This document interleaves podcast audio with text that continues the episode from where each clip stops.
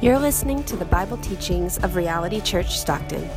For more info, please visit our website at reality stockton dot com. Our reading this morning is taken from Luke chapter two, beginning with verse twenty-two. And when the time came for their purification, according to the law of Moses, they brought him up to Jerusalem to present him to the Lord, as it is written in the law of the Lord. Every male who first opens the womb shall be called holy to the Lord, and to offer a sacrifice according to what is said in the law of the Lord, a pair of turtle doves or two young pigeons. Now there was a man in Jerusalem whose name was Simeon, and this man was righteous and devout, waiting for the consolation of Israel, and the Holy Spirit was upon him. And it had been revealed to him by the Holy Spirit that he would not see death before he has seen the Lord's Christ. And he came in the Spirit into the temple. And when the parents brought in the child Jesus to do for him according to the custom of the law, he took him up in his arms and blessed God and said, Lord, now you are letting your servant depart in peace, according to your word. For my eyes have seen your salvation, that you have prepared in the presence of all peoples, a light for revelation to the Gentiles, and for glory to your people Israel. And his father and his mother marveled at what was said about him. This is the word of the Lord. Thanks, Thanks be to God. God. Amen. Now, as I begin to envision this scene, uh, I was reminded of a scene from the movie No Country for Old Men. A sheriff named Ed Tom Bell, who is chasing a heartless killer named Anton. And Ed reaches this point where he's old, he's tired of his job, the never-ending nature of being confronted with evil, and he goes to meet with his uncle, who asks him why he's thinking about quitting. And his response is this. He says, I, I don't know. I feel overmatched. I always figured when I got older, God would sort of come into my life in some way. He didn't. I don't blame him. If I was him, I'd have the same opinion about me that he does. And in this sort of stoic way, what he does is articulates something that I think a lot of us feel and experience, maybe especially in this season. And it's this, that life feels overwhelming and hope seems underwhelming. That hope is fragile. We we begin to believe things like, I don't think God's coming through like I had hoped. It, it seems like God has given up on his promise. It seems like God's given up on this world. It seems like God has given up on me. And to be honest, I don't really blame him. I would too. But Advent reminds us that God has far from given up on us. In fact, he has stepped down into our hopeless humanity to, to rescue us. He has continued to come to us. And the hope of Advent is that he will again return to make all things new. Now, there's, there's a Christmas hymn. It's an old Christmas hymn that we often sing around this time of year. And it goes like this. Come thou long-expected Jesus, born to set thy people free. From our fears and sin release us. Let us find our rest in thee. Israel's strength and consolation, hope of all the earth thou art, dear desire of every nation, joy of every longing heart. The story of Christmas, and specifically the passage that we're looking at today, centers around a long-expected Jesus that comes to those who have longing hearts. In other words, those who are tired, those who are weary, those who are ready to give up, those who are feeling so burdened by the hopelessness of life and are right on the brink of hopelessness and giving up. To those very hearts, God appears. And what this final song of Advent, sung by this, this old man named Simeon, offers to us are really the essentials of hope, the ways that we can posture our lives to remain open and ready and prepared for Jesus as well. And so there are three essentials of hope that we see in this passage that I want us to look at today: waiting, embracing, and seeing. Let's look first at waiting. Now, we don't know a lot about Simeon other than what we're told here. He was a righteous and a devout believer. He was filled with the Holy Spirit. And we're told that he was waiting for the consolation of Israel, which means he was waiting for the relief that would be experienced at the appearance of the Messiah. And so at some point, it had been revealed to him that before he died, he would have the opportunity to meet this long-expected Messiah. And so his life becomes, from that point forward, marked by waiting. What's that Simeon all about? I don't know, but he seems to be waiting. Seems to be waiting for something. He didn't know when. He didn't know how God was going to fulfill his promise. All he knew was that God would fulfill his promise. And he was willing to hold out for it. And so what he does is that he, he reorders his life to be prepared for the promise. This is what Christian discipleship is all about. Reordering our lives around the promise of God that finds its yes and amen in Jesus. Jesus is not something we fit into our routines or fit into our schedules or, or fit into a portion of our lives. Everything is reordered around this Jesus. And the passage reads as if the Spirit of God was daily strengthening him and leading him to keep showing up. Will it be today? I don't know, but I'm unwilling to miss it. I'm unwilling to miss it. Why is Simeon graced with this breakthrough experience of Jesus in his life? I think the answer is actually very simple. He was willing to eagerly wait for it. He was willing to wait. In Lamentations three, we're, we're told that the Lord is good to those who wait for him. The Lord is good always, but specifically here, to those who wait for him. And what that means is that the biggest obstacles to us enjoying the goodness of God, the biggest obstacles to us experiencing, therefore, the good life are not pandemic. It's not economic instability. It's not political unrest. It's not more government restrictions or relational drama or fill in the blank. The biggest obstacle is our own impatience. Makes me think, how many experiences of God's goodness have I forfeited because I was simply unwilling to wait for him? The Lord is good to those who wait for him. And what we need to remember this Advent, which by the way is a season of watching and waiting, is that we are being welcomed into what is called the ancient angst of Israel. So as Israel was waiting for the Messiah's first coming, we too as the church, the Christian church, are awaiting his return.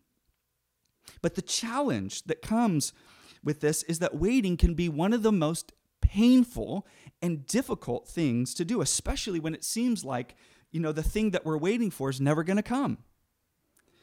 And the Bible realizes this. The Bible does not turn a blind eye towards this or treat hope as something trivial. The, the Bible is honest about the difficulty of waiting. In fact, when the Bible describes hope, it describes it as a sense of anticipation that is filled with tension. In fact, the word for hope comes from the same word where we get cord, which means to be pulled tight. Imagine a cord that's pulled so tight, it's as if it's about to break. Hope comes with a feeling like, I don't think I can take it anymore. When you feel the pain, when you feel the tension, when you feel like, oh my gosh, something is about to break, then and there you are experiencing biblical hope. In fact, the Bible describes waiting and hope like the pains of pregnancy and childbirth.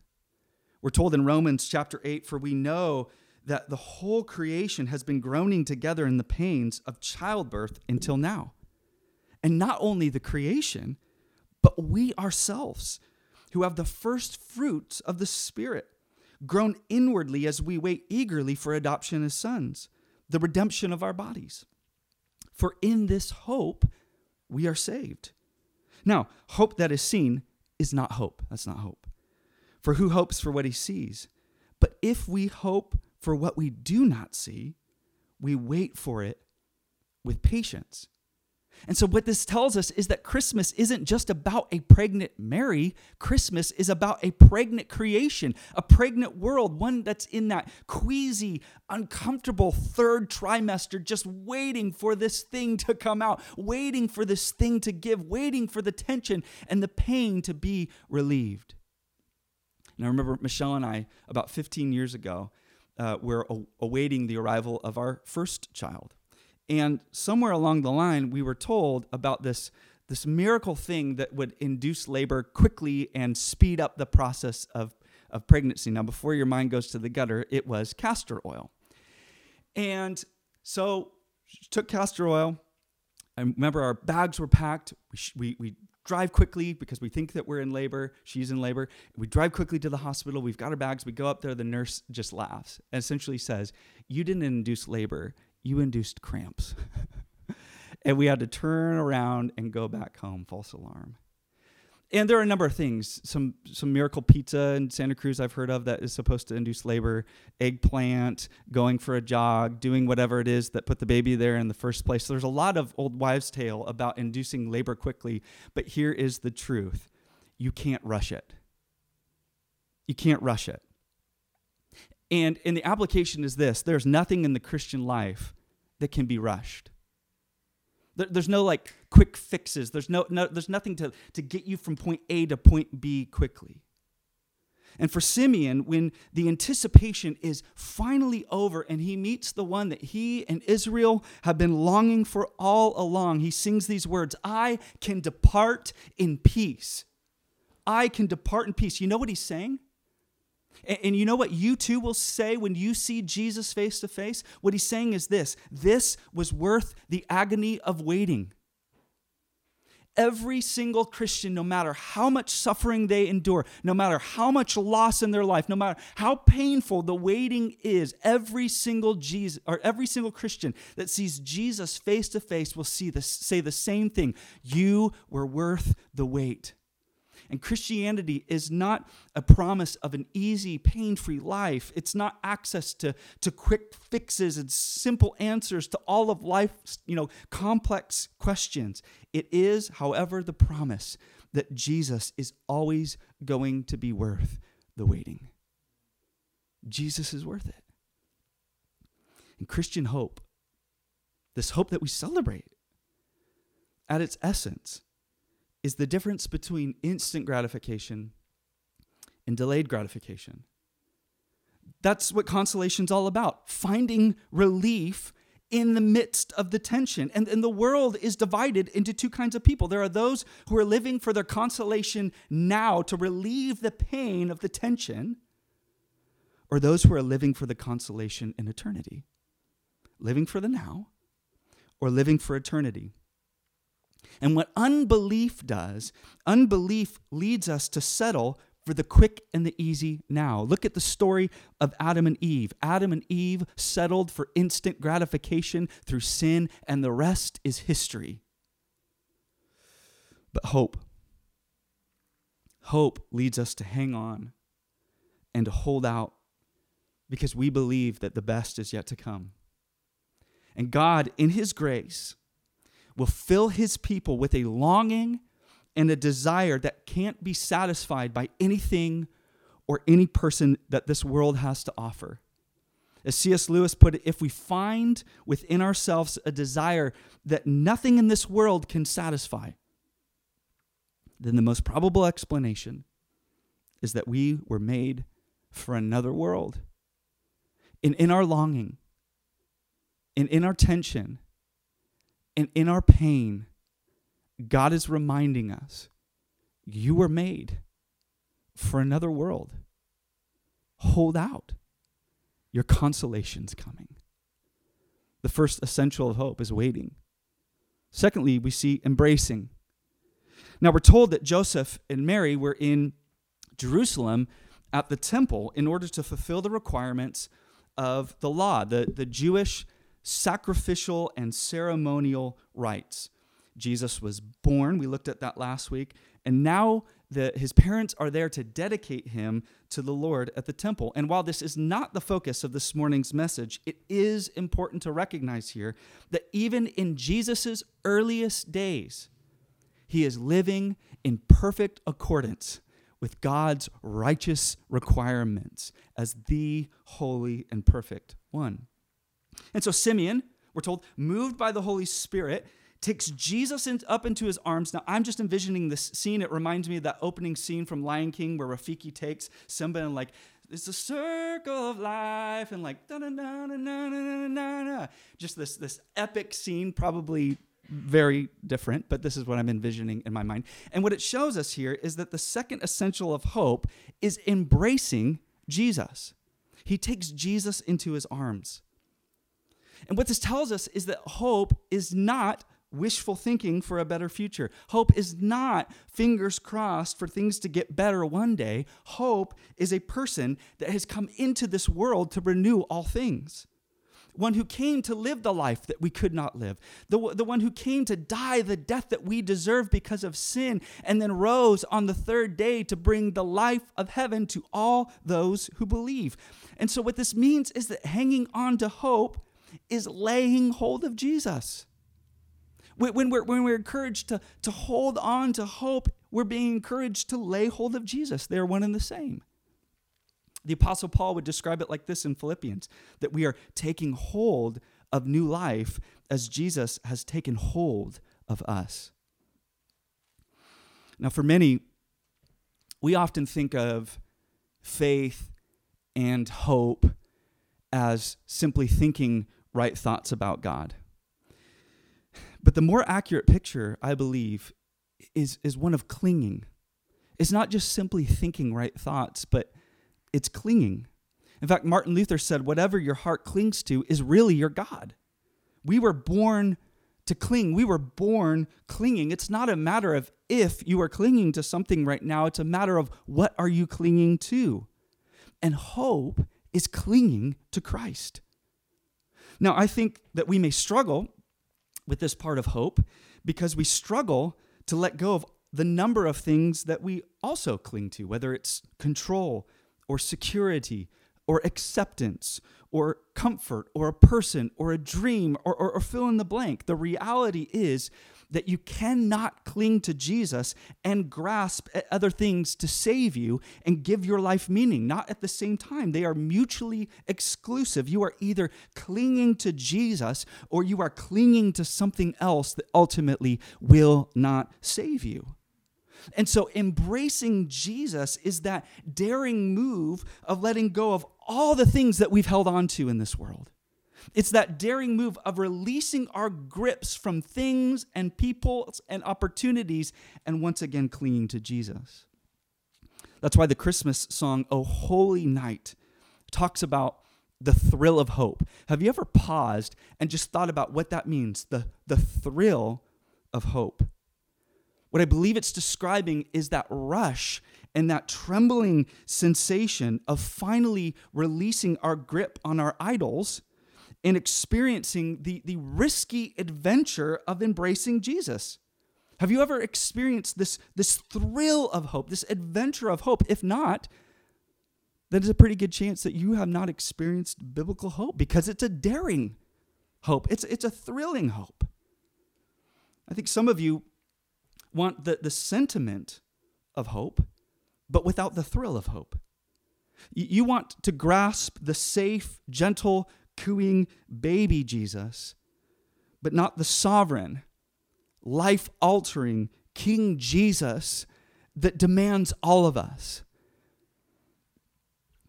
There's a scene in, in Harry Potter and the Half-Blood Prince where Albus Dumbledore tells Harry, he says, you know, take my arm, Harry. He just stands there and says, take, take my arm, just this calm voice. And he takes his arm, and immediately they apparate in this twisted and turned. And then afterwards, where he's, he's you know, tr- teleported or whatever, he's left completely disoriented by the experience. And what it illustrates is the thrill of hope. When we take the arm of Jesus, when we embrace Jesus, it's a disorienting, thrilling experience. As one author put it, Scripture alternates between hair-raising risks and assurance of fortified security. And when we look at the lives of great followers of God, we see this combination of breathtaking risks with this almost brazen confidence of being safe in God's hands. This, this is the strange irony of Simeon holding this young baby Jesus. He is holding the one that will forever hold him.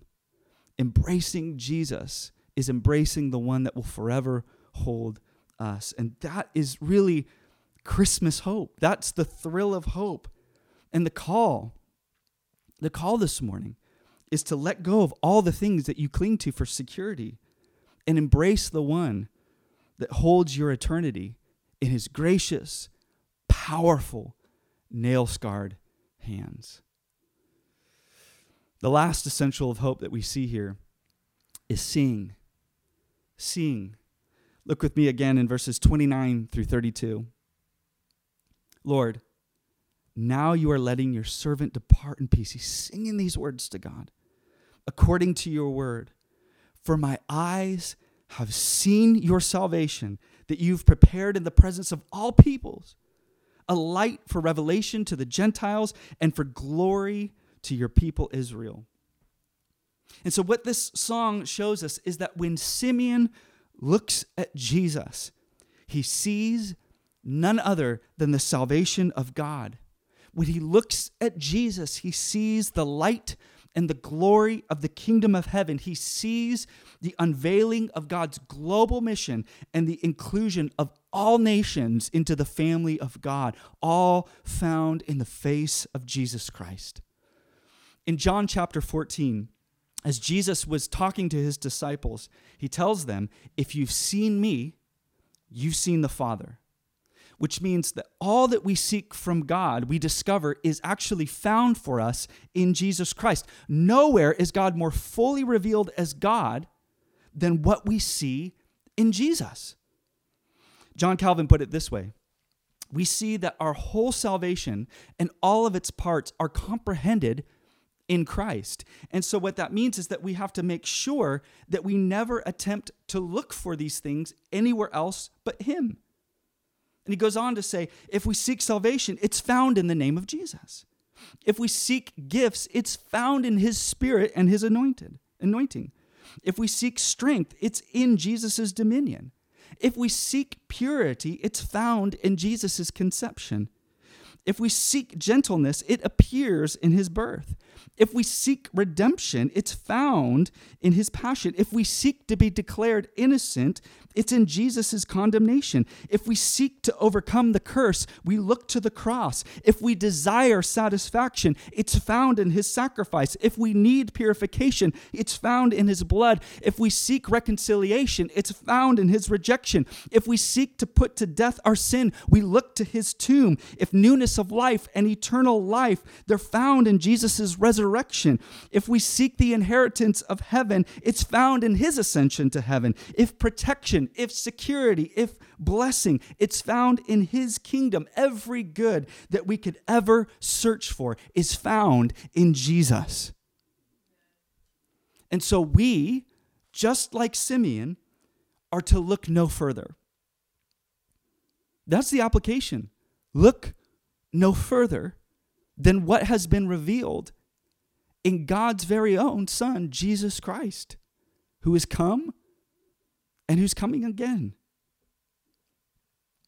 Now, one of the strangest things about the incarnation of Jesus, the, the this salvation that Simeon says has been prepared in the presence of all people, right? Like this, this glorious display before the world, is that almost no one recognized this Jesus. It, the scene reads as if it was only Simeon and maybe a few others that recognized him. This, this long-awaited deliverer, the, the one that all of history and eternity hinges on, he was almost entirely ignored for thirty years in obscurity and then almost entirely rejected for his remaining few before his crucifixion. The, the salvation that's prepared before all peoples and almost entirely overlooked It's like when a world-renowned violinist named Joshua Bell, when he took a three point five million dollars violin and went into the Washington, D C subway in the middle of rush hour and began to play for forty-five minutes, an individual who sold out these renowned concert halls and these huge venues, only seven people stopped to listen. He was almost entirely overlooked. And that's what we see in, in the coming and the appearance of Jesus Christ. Such beauty, such glory, and yet overlooked. And of all the people who didn't recognize Jesus, it says that Simeon recognized him. My eyes have seen your salvation. I see, God, what you're doing.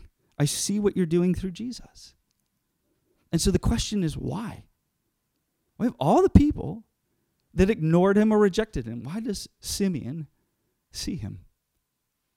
And the overall answer is grace. It's only God's grace that we see and behold our need and the resolution and the salvation that's found in Jesus Christ. The answer, the simple answer is grace. But then I guess my question is this: how was grace at work?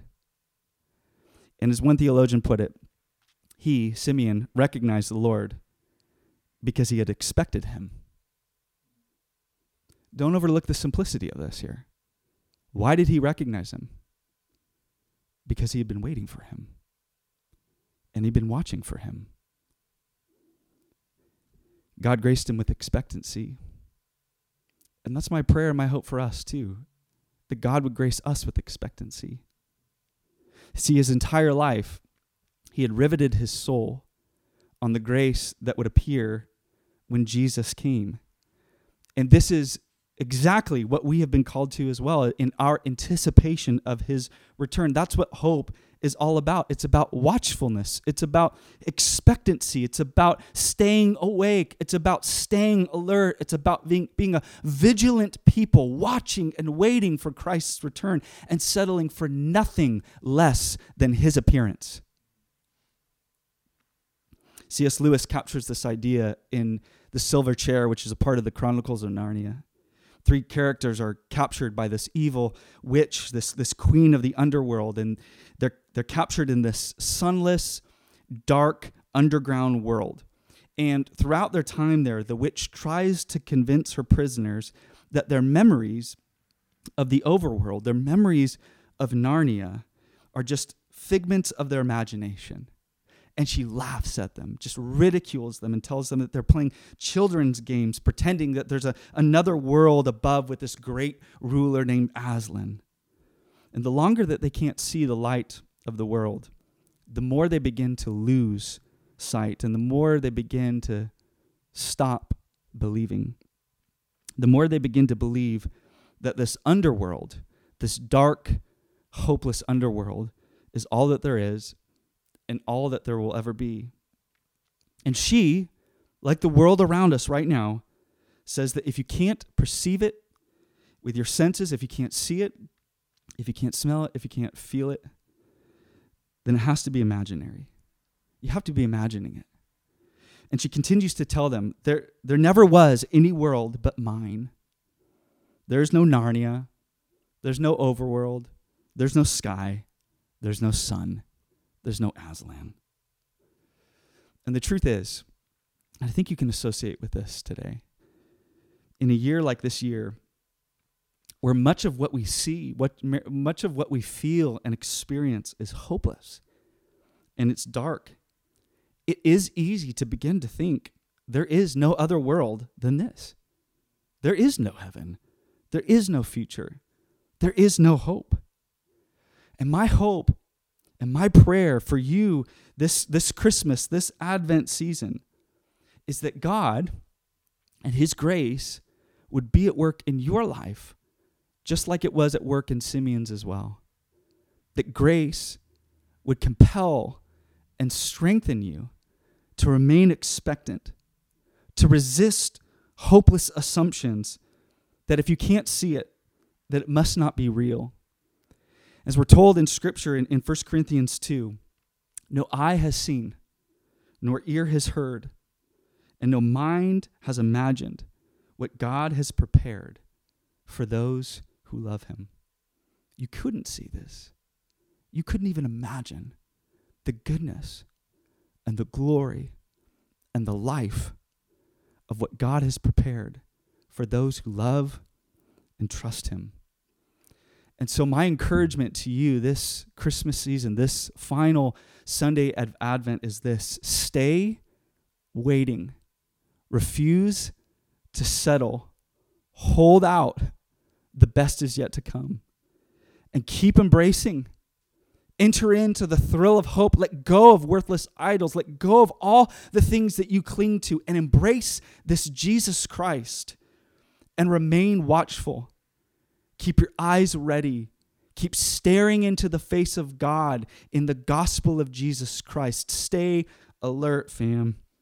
And may the light of this Jesus break through your darkness, because there is a Jesus that has come. There's a Jesus that has continued to meet you. And there's a Jesus that is coming again for his people. Let's pray. God, we